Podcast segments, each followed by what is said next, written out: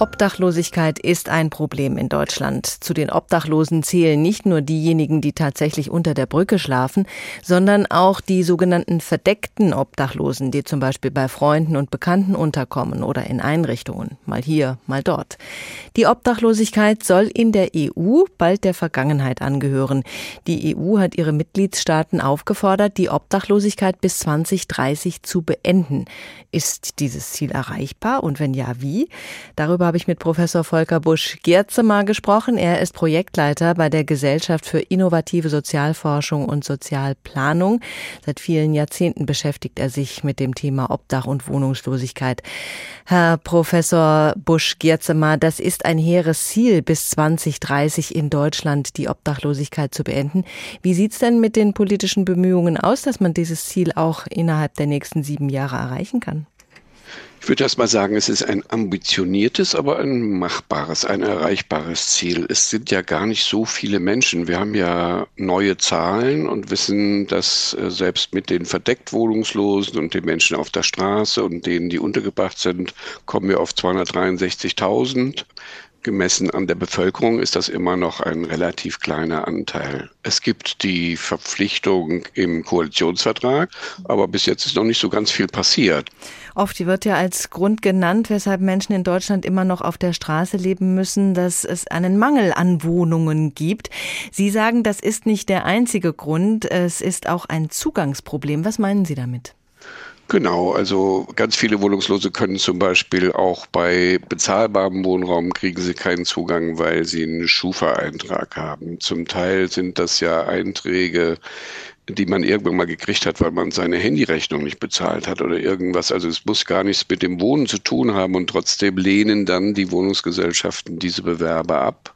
Und die Wohnungslosen sind natürlich generell immer ganz am Ende der Schlange der Wohnungsbewerber. Das heißt, man muss direkt für sie Zugangsmöglichkeiten schaffen, wo sie prioritär versorgt werden.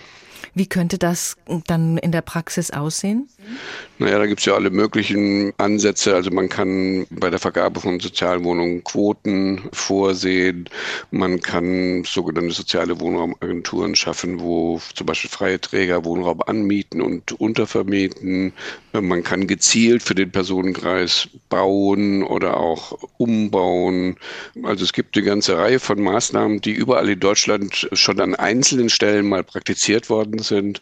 Was fehlt, ist so eine flächendeckende Strategie, an der dann alle auch beteiligt sind.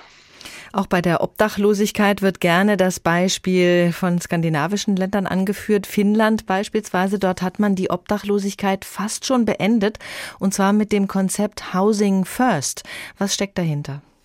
Ja, Finnland ist ja wirklich das Land, was dieses Housing First Konzept auch so umgesetzt hat, dass sie gleich gesagt haben, es geht nicht nur um die wohnbegleitenden Hilfen. Man kriegt nicht nur einen Schlüssel für eine Wohnung, sondern man kriegt auch Wohnbegleitung angeboten. Und die haben aber auch gleich gesagt, der Zugang zu Wohnraum, das ist natürlich ganz zentral. Housing First oder Housing, das geht nicht. Und die Idee dabei ist halt, dass man nicht irgendwie außerhalb von Wohnungsmarkt das erreichen muss, was gemeinhin so als Wohnfähigkeit bezeichnet wird. So wie man, wenn man Fahrrad fahren lernen will, ganz gut das lernt auf dem Fahrrad oder schwimmen am besten im Wasser. So kann man auch, wenn man wirklich wohnen lernen muss, das am besten in einer normalen Wohnung tun, mit normaler Nachbarschaft und Unterstützung, wenn sie gebraucht wird. Diese Wohnbegleitung, was bedeutet die konkret für die Obdachlosen?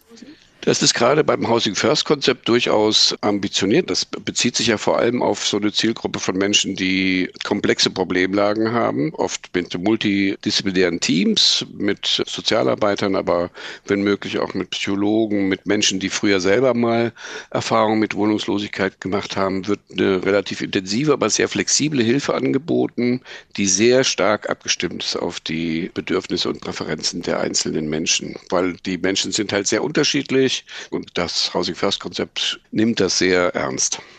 Wie wäre das denn, wenn Deutschland Housing First umsetzen würde? Wäre das ein Modell für unser Land? Auf jeden Fall, ist aber natürlich nicht das Einzige, was es braucht. Wir brauchen viel mehr präventive Maßnahmen. Wir müssen als erstes versuchen, so wenig wie Menschen überhaupt in die Wohnungslosigkeit geraten zu lassen. Und wir brauchen gute, wohlbegleitende Hilfen. Manche Menschen brauchen einfach nur einen Zugang zu Wohnraum. Nicht alle brauchen diese relativ intensiven Hilfen. Aber da, wo sie gebraucht werden, müssen sie eben da sein. Und es braucht diesen Zugang zu Wohnraum. Wir haben ja auch ganz viele Menschen, die sind geflüchtet. Die haben einen Aufenthaltsstatus und haben mit Diskriminierung zu tun. Also Housing First ist ein Teil von einer Gesamtstrategie, die dazu führen kann, dass man Wohnungslosigkeit wirklich überwindet in Deutschland.